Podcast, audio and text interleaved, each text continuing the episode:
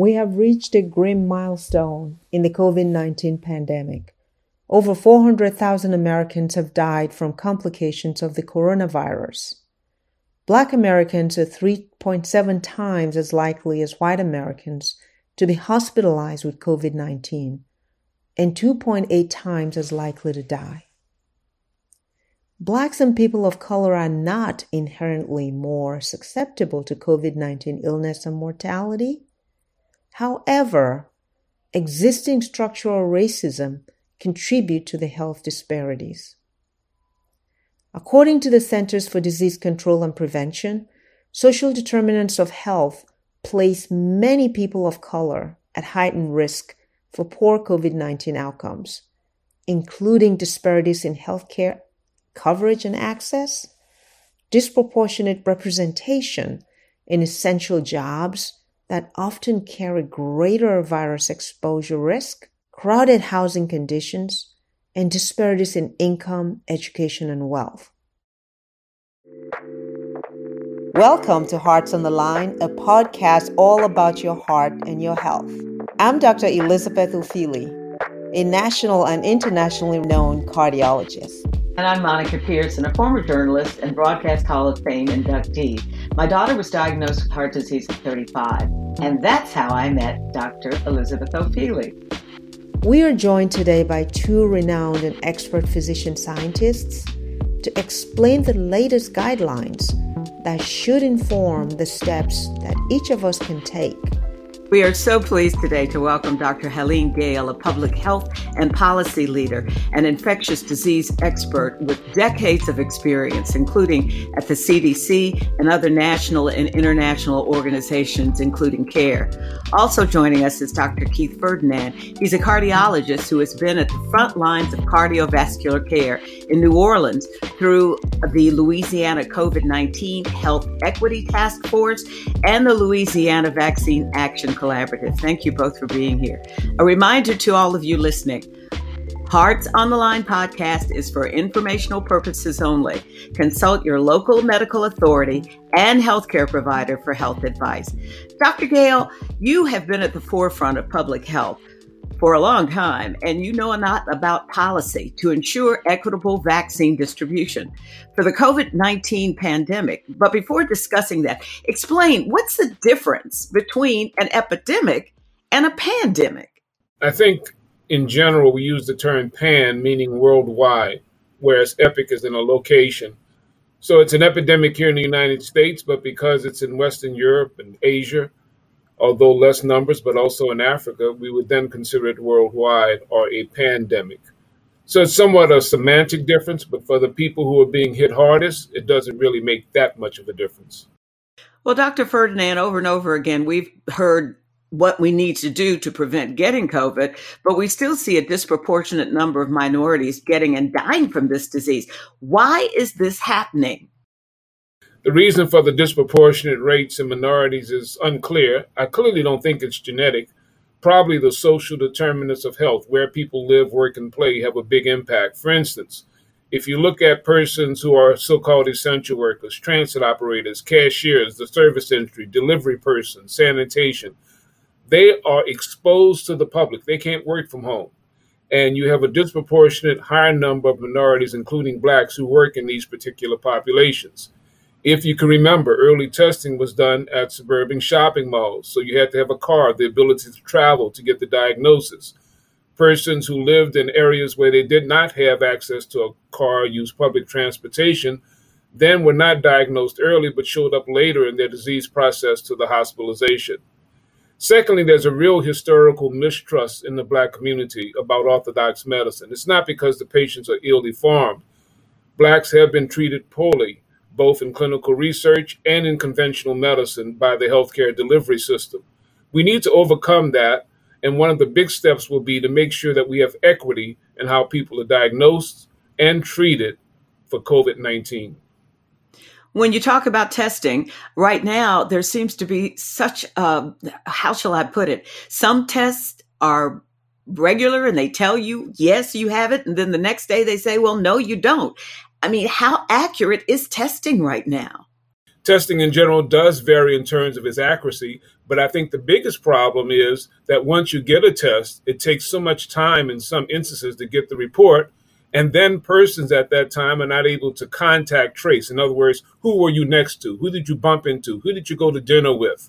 And then isolate. So it's not just the testing, it's contact tracing and isolation. And that piece of the puzzle where it all puts together is often missing in how we test in the United States. So, remind our listeners what are some of the things that we must do to prevent the spread of COVID 19? Well, you know, it's the same things we've been talking about since the very beginning. Put on your mask, wear a mask anytime that you're in contact and close to other human beings.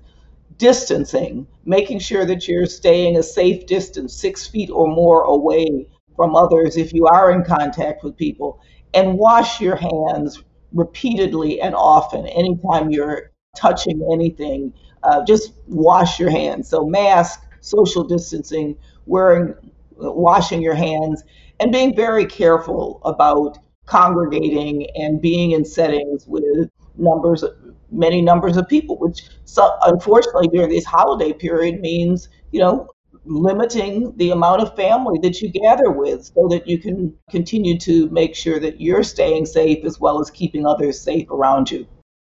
I'd like to add that although vaccination or immunization may be beneficial, for the bulk of people, it's not going to be available for months. And we're not going to reach the percentage of the population that will have what's called herd immunity, where the virus goes away. So there's no magic bullet, there's no panacea, which means cure all for this particular condition. And what Dr. Gayle just described, those public health mitigation approaches are going to remain important for months. So those who are saying, hallelujah, we have a vaccine available, or two or three, now I can go forth and multiply and just have good fun. It's not going to work like that. And I would also add, at least for sure for the Pfizer vaccine and po- possibly for the Moderna, we don't know if it protects against infection. We know that it protects against getting the symptoms associated with the coronavirus, but we don't know if it protects yet from infection itself. So I think it's an, another important thing for people to remember that this vaccine was developed in a way that showed whether it was effective against disease. And so we will need to have further information to know how much it protects people from continuing to have virus that they could shed and pass on to others. I was just going to ask Dr. Ferdinand, because as a cardiologist, when I'm in with my patients, they all have to keep on their masks. And I just find sometimes it's a struggle. Sometimes patients pull it down and they think they can't talk well. And sometimes it drops below their nose. I have to constantly remind them please pull up your mask. It's for both of our protection. How do you find this interaction in your own consultation room? It does impair the doctor patient relationship somewhat, but I think most people are now accepting of the need to wear a mask, socially distance, wash your hands. And in fact, in order to enter into the clinic or the hospital setting, you have your temperature checked. And if you don't have a mask, they give them one. I'm also doing a lot of telemedicine or telehealth. And I ask my patients to get a blood pressure cuff that's been validated, get a scale, learn how to take your temperature, and we start those vital signs. Most of the patients know their medicines, my patients do. And if they don't, I'll go through each medication. What's the indication? What's the contraindication? What it's for? Many patients are willing to go to an outpatient lab and get their blood drawn. They won't necessarily come into the clinic or the hospital. They're kind of fearful of that. And in those labs, you can get electronically those results and discuss that with the patient.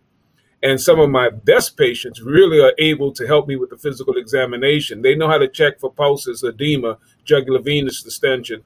They can show me the signs, the finger to thumb apposition, smiling, show me if they have any signs of neurologic deficits. So there's a lot we can do now with telemedicine. Nothing beats laying of hands but in this particular situation, I think it's important, even in the clinical setting, to wear your mask and keep socially distancing as much as you can. But you know, there's a problem for many of those essential workers, if you've been watching what's going on at television, that there are people still having large parties, and those essential workers are basically told, you know, you're not, I know you want to wear a mask, but I would prefer you don't. And it becomes a, a case of them losing the ability to support their families right now at a time this pandemic is going on. What is the other way they can protect themselves, particularly if they know someone in that room and you know it's the case has COVID? I know it's a what a, a conundrum question, but a lot of essential workers are having being put in that position. It's a real problem. It's going to be hard to mandate good social measures. We have to have our politicians and our leaders educate our population why it's important to do these things. It's not because anyone's trying to, quote, take your freedom. It's because we do want to protect people. There are two examples that I'll give that happened last week during my virtual visits. One was a 95 year old lady who lives in Mississippi. She became ill. She's not my patient, the grandson is. And he told me that his grandmother was now ill. They made a diagnosis of COVID 19, but they could not admit her because the local hospital was full. That's not only happening in Mississippi, it's being seen in other regions. The other thing that happened was I had a 68 year old black female who was at home ill with COVID. She had her own pulse oximeter. She knew how to check her temperature. She didn't need to be in the hospital thus far. And when I asked her how did she get it, most patients can't tell you how they contacted the coronavirus. But she was clear. It was my it was my son-in-law and my daughter who drove in from Dallas they brought it to me. When I said to her, Well, how do you know that? She says, Because they're back in Dallas now and they're very sick with COVID 19, and I was fine before they came. That was during Thanksgiving. So if we can tell people these type of stories and get them to be more sensitive of how we are hurting our loved ones when we don't loved ones when we don't do the right thing, even if you're young and healthy, if you go to a bar, you go to a party, you bring it home to your uncle, your aunt, your grandmother, your mother, your father, you're not doing something that's good for the public. And I think it makes the point that, you know, the challenge with family gatherings is that you have to take off your mask to eat and drink. And, you know, many people will adhere to mask wearing, social distancing, and all of these other measures when they're with strangers, but they relax that when they're with families. You know, we all want families to be together for the holidays, but, you know, if it means missing one holiday, so that you're there to be able to celebrate the next one. I think it's worth it. And I think we have to get that message out to people that, you know, the holiday season can be the most dangerous time because that's when we feel like we can relax those measures and we eat and drink and we don't have our mask on. Well, that brings up the question of when you eat out. I recently went to a restaurant and I had my mask and I ate outside. But inside, I noticed that the wait staff, some had on masks, wearing them below their nose. Others didn't have gloves on. What is the best advice when you're at a restaurant? Well, the, the best advice is to not go to a restaurant, especially a restaurant where you're going to be eating indoors. You know, if you can eat outdoors where air is circulating and the risk is much lower, that's one thing. But I think eating in, in restaurants indoor is just dangerous. I would I tell people to to just forego it for you know again uh, we're thinking about you know making these sacrifices this year that will allow us to have continue with our full and healthy lives after this. Small sacrifice but an important one to be able to save lives. Are both of you going to get the vaccine? I'm certainly not opposed to the vaccine and we'll get it as indicated I do see patients. I am in a clinical setting. And unfortunately, in hospitals, we tend to bump into each other. For instance, I'm a cardiologist. I read nuclear tests. We sit in a little room hunched over a computer next to the fellows. In the clinic, as Dr. Ofili has already said, you're actually very close to patients. And then if you're in the wards, you really are exposed. So, yes, I'll get the vaccine, and I recommend that to my patients the data on the safety and efficacy, how they work, and that they, they take you to a good place is now on the public data. You can go to cdc.gov. You can look at what Moderna and what Pfizer have shown thus far. And it's no worse than placebo. You'll get muscle aches. Some people get a little fatigue, what we call reactogenic reactions. But there's no data that is better to get COVID 19 than to get the vaccine. I will definitely get it when it's my turn. I'm not seeing patients, and so you know I'm further down the line. And knock on wood, I'm I, am i am healthy and don't have any pre pre uh, underlying preconditions, and so you know I'll be further down the line, but I will definitely get the vaccine. And as you uh, mentioned, you know I was part of writing the national guidelines for the national academies that was the foundation for what the CDC recommendations um, are today. And so, you know, I feel very strongly about people taking their place in line appropriately but definitely um, taking this vaccine when it's your turn. So, Dr. Ferdinand, as a um, cardiologist, I know the questions often come up, and even as we're talking about vaccines, the issue is why are patients with heart conditions more susceptible? And then how does this shape our communication around vaccination, including the flu as well as COVID 19 once it becomes available? Well, first of all, our Healthy Heart Community Prevention Project in New Orleans, as you know, for years, we've done blood pressure, cholesterol, diabetes screening. I give lectures at churches, senior citizen centers, etc. I have now moved over to not just thinking about heart disease, but talking about vaccination, including for influenza and COVID 19. Why is that? Patients who have heart disease, obesity, diabetes, chronic kidney disease, sickle cell disease are at more risk for hospitalization and dying from COVID 19. And Dr. Gayle has already said that that may be one of the reasons you see higher death rates and hospitalization in the black cohort because what we call comorbid conditions. These are things that you have when you get the coronavirus, make you more sick and make you more likely to die. Those comorbid conditions are higher in African Americans. So, yes, as a cardiologist, I'm very interested in having my patients receive vaccination and to do all the public health measures that Dr. Gayle has already detailed. That's great. And then what happens uh, in terms of the ongoing cardiovascular complications from COVID itself? Well, we know there's a study out of Europe that looked at magnetic resonance imaging and showed about half of the patients who recovered from COVID and didn't even know they had it had some signs of inflammation in the heart. It can directly affect the heart because of the stress of losing oxygen. You can get a heart attack. And we know that it can inflame the blood vessels. So, young, healthy people even can have strokes with COVID 19. So, cardiologists more and more are now recognizing the need in our patients to ensure that they do the public health measures and when vaccination is available, it's going to be those patients who are 65 years old and have those other, what we call comorbid conditions hypertension, heart disease, diabetes, obesity, chronic kidney disease, more common in African Americans. Those are the patients who need to have the vaccination. Can you guys also speak to some treatments uh, beyond the vaccines, common treatments? For example, you know there's a lot of misinformation around hydroxychloroquine what about antibiotics? Do they work? And what's the role of remdesivir, the antiviral? Can you share some of your thoughts, both of you? So, you know, first of all, best thing is always to listen to the experts. Don't get your information from social media unless it's from an authorized uh, expert. And I think if you stick to that, you'll stick to the things that we know uh, make a difference where there have been trials that have demonstrated their efficacy. Hydroxychloroquine, for a short period of time, was thought to potentially have some impact. That's now been shown that that's not the case, and there is no therapeutic impact.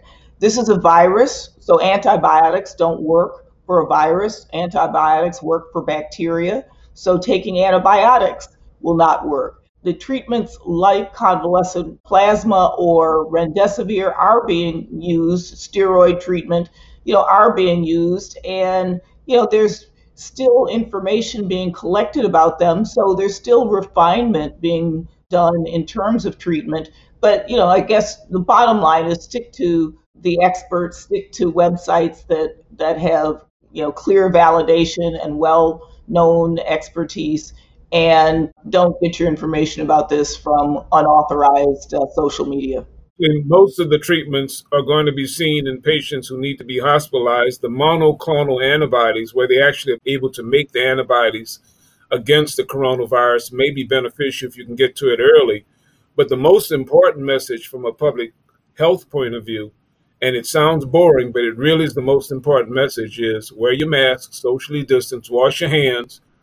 Grandma will see you next year. In fact, from the, the few isolated cases I've had in my own practice, the older patients are not the ones clamoring for the young people to come visit. They want them to stay home. In fact, the example I gave you with the family who came in from Dallas, she said, I told them not to come and they came anyway. She was somewhat bitter that now she was ill because they felt the need to visit for Thanksgiving.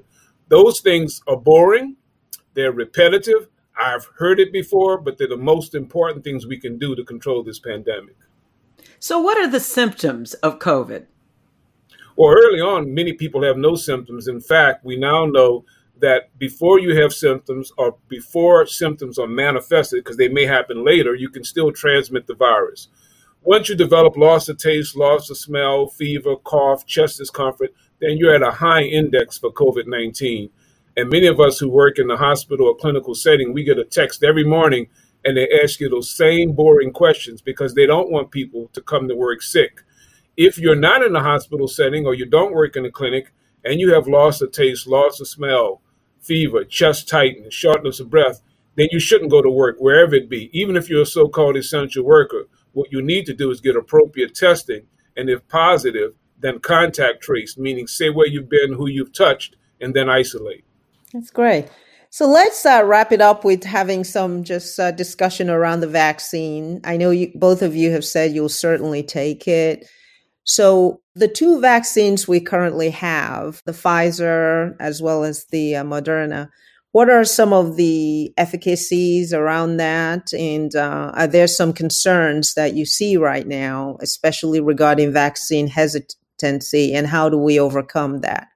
Yeah, so the really exciting thing about both of these vaccines is that they have demonstrated an efficacy of greater than 90%, closer to about 95%. You know, going into this, uh, we were saying we would be happy if it was at least 50%, and maybe 70% would be an optimistic projection. And so the fact that it's 90 plus, close to 95% for both of them in terms of their effectiveness in reducing your likelihood of getting the disease and that it has shown to be very safe for almost 70,000 plus people who have been part of these trials. Now, that's still something that people are looking at, whether or not it would be a good thing, even if you have had COVID, to still go ahead and get the, the vaccine. But this right now is primarily, you know, most people have not had it. And so, so far, you know, it's rolling out in healthcare particularly healthcare workers and nursing homes, continue to roll out in, di- in additional groups. And, you know, those are people who have largely not been infected. The hesitancy issue is a big issue. And, you know, we know that the polls, particularly before there was an actual vaccine, the polls showed that a large swath of American population was not willing to. Now that there is a vaccine and it's been proven to be so uh, efficacious or effective and have uh, a good safety profile, more and more Americans are saying that they'll be willing to take it. But still troubling, the most recent polls say that only 42% of African Americans say that they're willing to take it. So I think we have a, a really an important role to play as African American physicians, caretakers, influencers to be able to provide the information about the, the vaccine, the safety, the efficaciousness, because I believe when people presented the right information, will make the right choices about what's right for themselves and for their families and for their community. Well, I only have one thing to add. Wash that mask if it's a washable one. I see people walking around with masks that look like they've worn them for weeks. Thank you both so much for being with us. This podcast is for informational purposes only. Please consult your local medical authority or healthcare provider for health advice. We're grateful to the Association of Black Cardiologists and the National Minority Quality Forum for unrestricted educational grant to support this episode on COVID-19. Please visit abcardio.org and nmqf.org for more information about how both organizations are leading the efforts on COVID 19. This podcast is for information and educational purposes only. Consult your healthcare provider for health advice. Hearts on the Line is a production of AccuHealth Technologies and Health 360X, a discovery platform at the intersection of healthcare and wellness. Health 360X coaching support has improved diabetes and heart disease risk in hundreds of patients. Join the conversation at heartsontheline.com. Send your questions and comments to info at heartsontheline.com.